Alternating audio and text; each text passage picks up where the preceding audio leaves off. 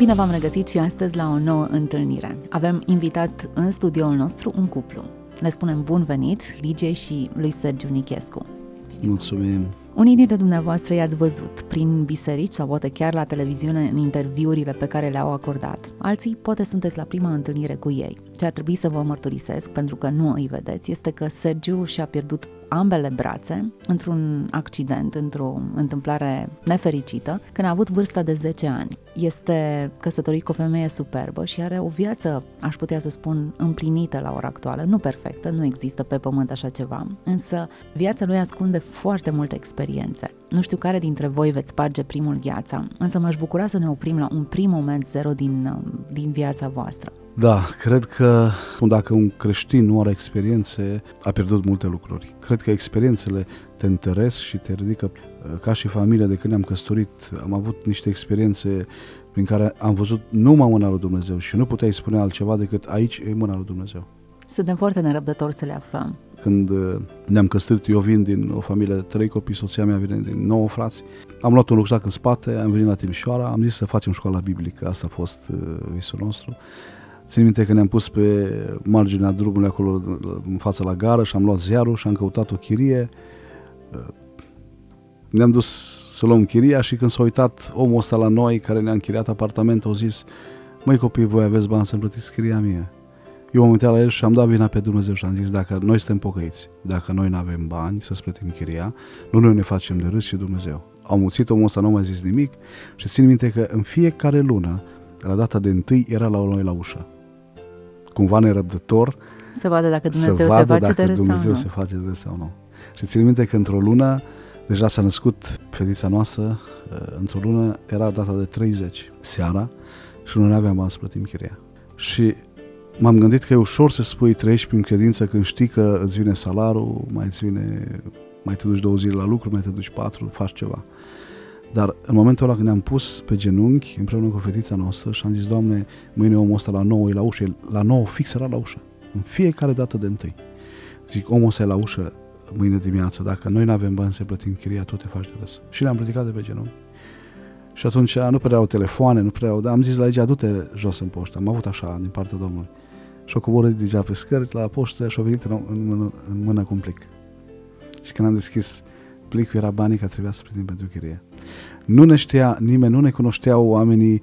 Vreau să spun că un an de zile, primul an după ce ne-am căsătorit, am mâncat de la cantina de la fraților Onisim. A fost, a fost o perioadă de șlefuire pentru noi, dar o, o perioadă cu multe, multe experiențe. Și asta ne-au întărit și ne-au dat uh, având să mergem mai departe, că Dumnezeu e acela care e de partea noastră. Sergio, povestește-ne istoria ta cu accidentul pe care l-ai suferit. Ți-e greu să vorbești despre asta? Nu mi-e greu că Ai vorbit vorbesc mult. mult și în orice loc unde suntem Ce vreau invitați. să surprindem în experiența asta este întâlnirea ta cu Dumnezeu. Da, vă dați seama că eram copil la 10 ani și m-am urcat pe un transformator de curent la 22.000 de volți. M-am prins cu o mână de împământare și cu cealaltă de firul de curent și curentul a intrat printr-o mână și a ieșit prin cealaltă. A carbonizat și mâna prin de a intrat și mâna prin de a ieșit la Orșov m-am născut, acolo m-au dus la spital, apoi m-au dus la Timișoara, a fost o perioadă grea pentru un copil de 10 ani. Am stat 3 luni în spital. A fost un miracol că ai supraviețuit. Exact, a fost ceea ce nici oamenii nu credeau și oricum chiar și doctorii, personalul medical au luat pe părinții mei și pe, chiar pe maica mea separat și au încercat să o convingă, n-are rost să trăiască, haideți, uite să lăsăm într-un pas și să moară, gândește ce viitor va avea, și mai mai că o convins o să mă las acolo și dacă va trăi, zice când va fi mare, inima îi va ceda. Deci nu există să, așa putere, 22 de mii să treacă prin corpul unui copil și să reziste. Sau dacă va rezista, uh, creierul va, va ceda, că șocul e așa de puternic încât uh, Țin minte că eram la școală mai târziu, aveam 16-17 ani, mă chemau în cancelare în fiecare semestru, la început de semestru și mă întrebau câți ani ai, cum te cheamă, câți frați ai. Ei se așteptau ca să, cumva să, făceau teste de inteligență în fiecare an să vadă așa. A fost minunea Domnului că am trăit, dar au fost șapte ani de ceartă, șapte ani de răzvrătire împotriva Domnului și m-am întâlnit cu Dumnezeu după șapte ani de răzvrătire. M-am întâlnit cu Dumnezeu, simte că eram în biserica unde eu am crescut și auzeam oamenii care vorbeau în față acolo și spuneau Dumnezeu e bun. Dumnezeu e drept, Dumnezeu e dragoste. Și în mintea mea erau atâtea întrebări, un copil de, aveam 13 ani, poate 14 ani. Și am zis, Dumnezeu a greșit. Deci oamenii ăștia nu vor să recunoască că Dumnezeu și greșește. Eu eram copil și mergeam pe stradă și vedeam pe, țin de că am ieșit într-o zi de la școală și era așa de cald afară și toți copiii, toți colegii mei aveau câte o înghețată în mână. Și așa m-am uitat la ei și atunci am zis, Doamne, Tu ai greșit. Și mă uitam la altul care iese dintr-un birt și am zis, cum? Uite, omul ăsta iese din birt și ține în mâna lui sticlă de băutură sau măsoară drumul, inginer de drumuri, da? Și am zis, Doamne, Tu ai greșit, dar oamenii, pocăiții nu vor să recunoască că Tu ai greșit, Tu și greșești. M-am gândit eu, tu nu dai șansa unui copil de 12 ani, de 13 ani cât aveam eu atunci să țină în mână înghețată.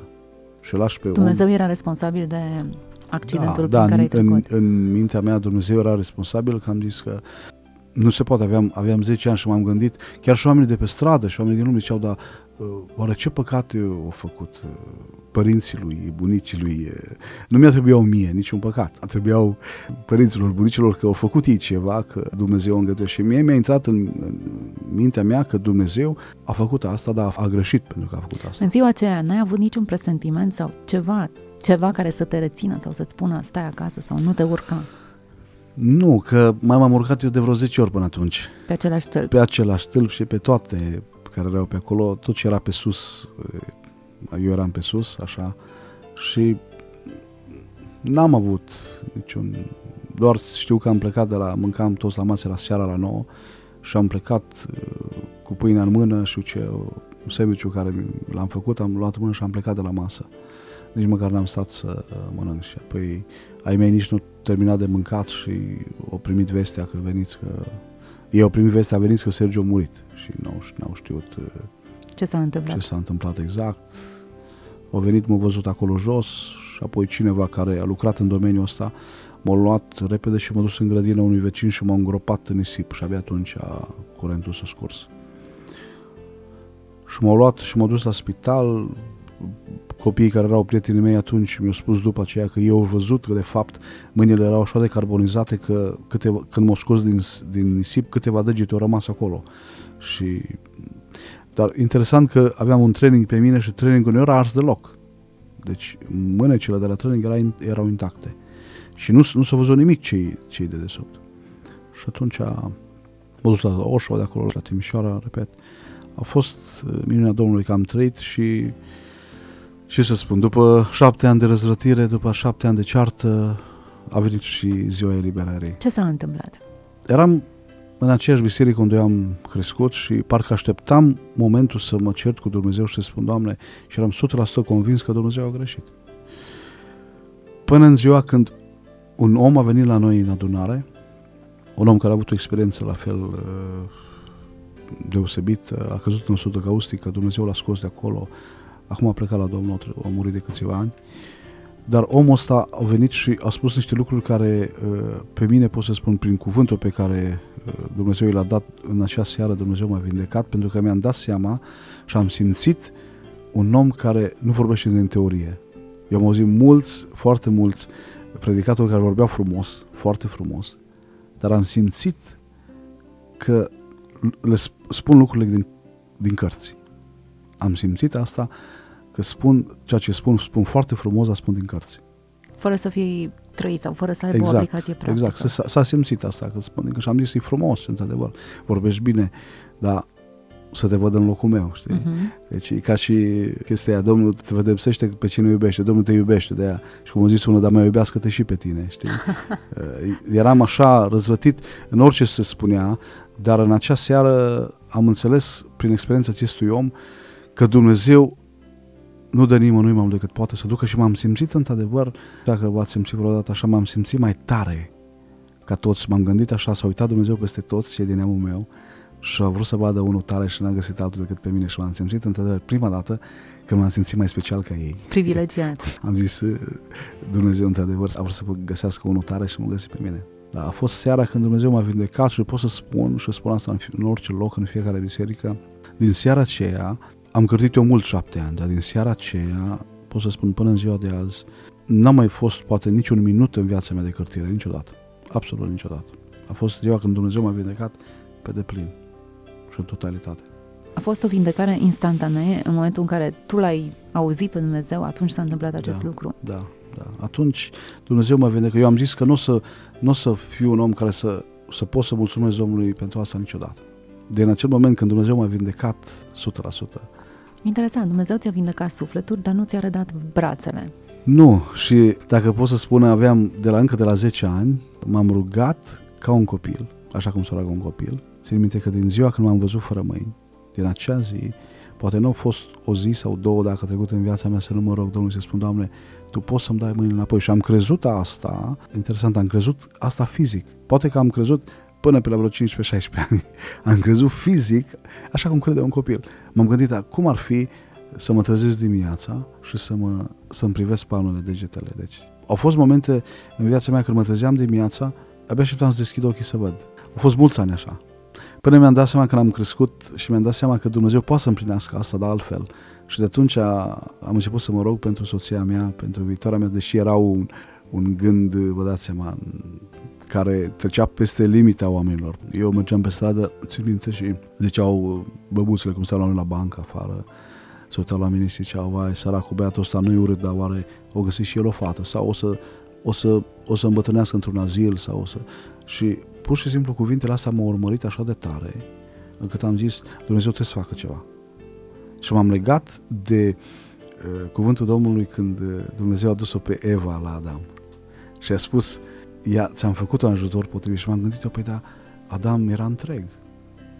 Avea mâini, avea picioare, era sănătos, ba mai mult, l-a pus Domnul să și lucreze și totuși avea nevoie de un ajutor. Și am zis, Doamne, dacă Tu pentru omul ăsta ai pregătit și ai considerat că are nevoie de ajutor, înseamnă că eu am nevoie de ajutor dublu.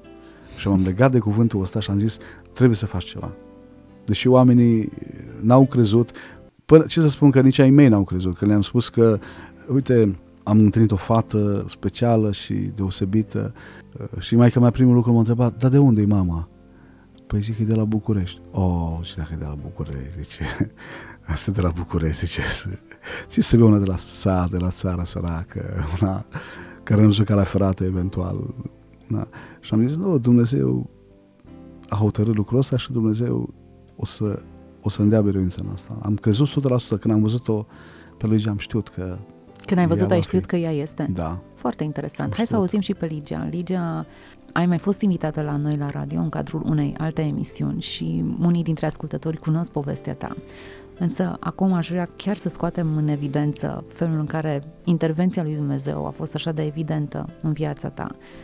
Te-ai căsătorit cu un bărbat fără mâini. Ai fost sigură de ceea ce ai făcut? Foarte sigură. Ai știut în ce te bagi? Nu pot să spun că am știut de când l-am văzut, dar așa cum a spus și Sergiu, am știut din prima clipă de când l-am văzut că el este soțul meu, că este răspunsul la rugăciunile mele și că vom fi împreună. Cum așa?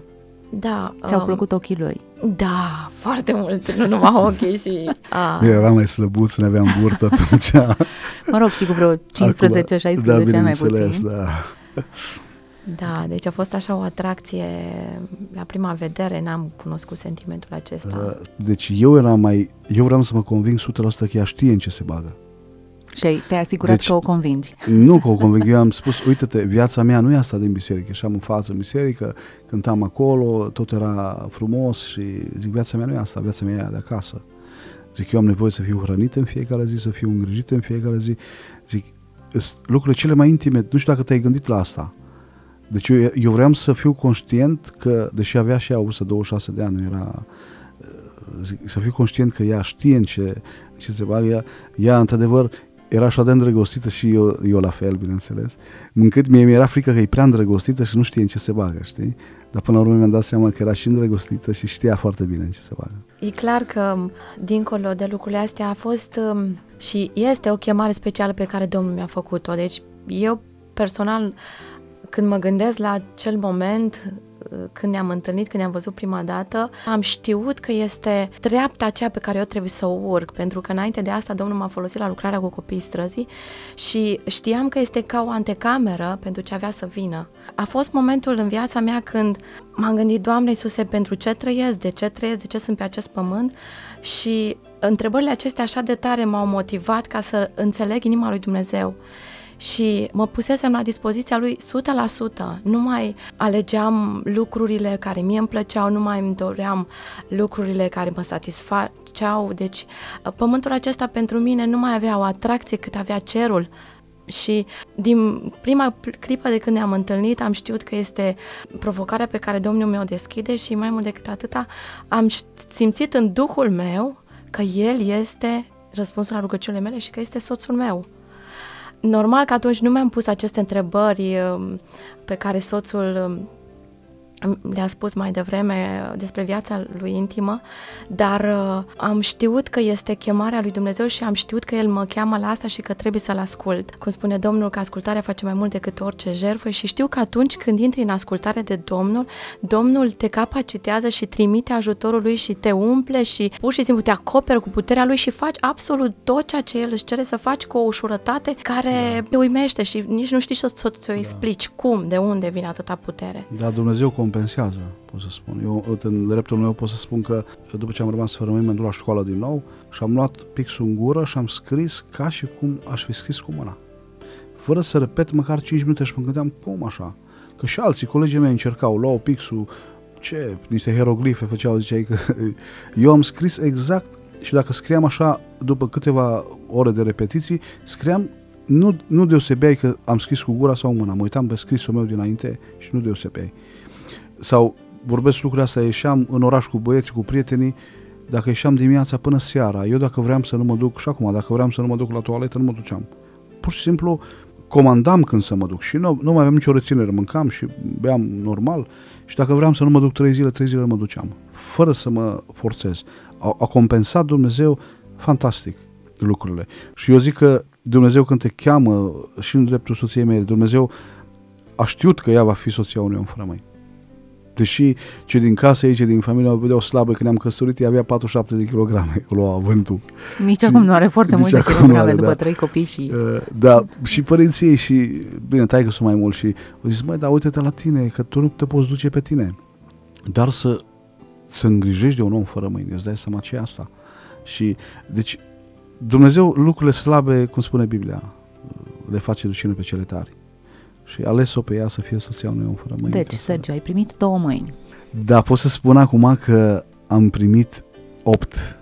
Știți, era, eu n-am, n-am știut, dar am aflat că am făcut școala biblică în Vechiul Testament, dacă cineva lua uh, o oaie, trebuia să dea patru înapoi, sau dacă fura un lucru, sau dacă lua un lucru, trebuia să dea patru înapoi. M-am gândit așa, nu că Dumnezeu mi-a luat două mâini, dar El a îngăduit să trăiesc fără două mâini, dar mi-a dat înapoi opt. Și pe soția și trei copii, care dacă pui patru, doi, opt mâini care am acum, că și ăștia mici când uh, mănâncă ceva să învățați, că o vede pe mama, vine direct la tata. Știi, ei mă hrănesc toți acum, începând cu la micul până la ultimul.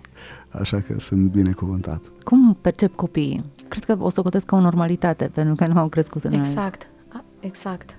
Exact ca o normalitate, pentru că ei s-au născut da, în mai, familia mai mult, eu zic că ei au, se, se laudă așa cu, cu tata că zi minte aveam ceva musafiri și uh, aveau copii musafiri ca luna noi și eu luat într-o cameră și eu chiar eram lângă ușă și ăștia mici zice la musafirii care au copii măi, voi știți câte face tatăl nostru?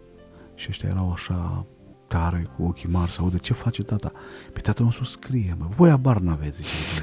Dar tatăl nostru pictează, dar tatăl nostru face atât de mult de lucruri, voi nimic nu știți face acte. Ăștia rămâneau așa. Și țin minte că într-o biserică eu vorbeam în față la Anvon și s-a, făcut, s-a creat pauza între două fraze. Și în momentul când se încep uh, cealaltă frază, fetița noastră s-a întors către sală și a zis tare, ăsta e tatăl meu, zice. și m-am, m-am oprit da, sunt speciali. Când ieșim cu ei în un oraș, la mic mă ține de, de pantalon, că ei știu deja când trecem strada sau mergem împreună, unul mă ține de un buzunar, unul de un buzunar, ăștia mici. Asta e regula, zic, să aveți grijă de la stradă și mă, mă țin de pantalon. La un moment dat zic, mă, nu mai trage tare, că așa tare trăgeau, că zic, mă lăsați fără, zic, ajung acasă sportiv. Da, sunt bucuria noastră. Cred că sunt uh, binecuvântări foarte mari, pentru că ne propunem în emisiunea noastră să-L descoperim pe Dumnezeu în spatele experiențelor. Deja am identificat câteva momente clare. Experiența întoarcerii dintr-o perioadă de rebeliune, care să știi că nu ți s-a întâmplat doar ție. Sunt oameni care nu și-au pierdut brațele, nu și-au pierdut sănătatea, dar și-au pierdut sufletul în perioada adolescenței și nu s-au întâlnit cu Dumnezeu. E un har foarte mare că după șapte ani de frământare l-ai putut întâlni. Sunt uh, oameni care își caută ani buni un partener de viață și nu-l găsesc. Ție Dumnezeu ți l-a dus, ți-a pus-o în brațe pe Ligia și cred că și aceasta e tot o intervenție supranaturală, aș putea să spun. Ligia chiar e un lucru extraordinar. Uh, ai fi putut, uh, ai un total alt viitor, de ales o viață de slujire. E adevărat, cred că a fost foarte multă dragoste și cred că este în continuare, se vede pe voi în felul în care vă priviți și vă raportați, este dragoste între voi. Poate că și aici ar trebui să recunoaștem intervenția și darul lui Dumnezeu. Absolut. Să trăiești alături de un om pentru care tu ești brațe și ești mama care le susține pe toate, e o provocare foarte mare.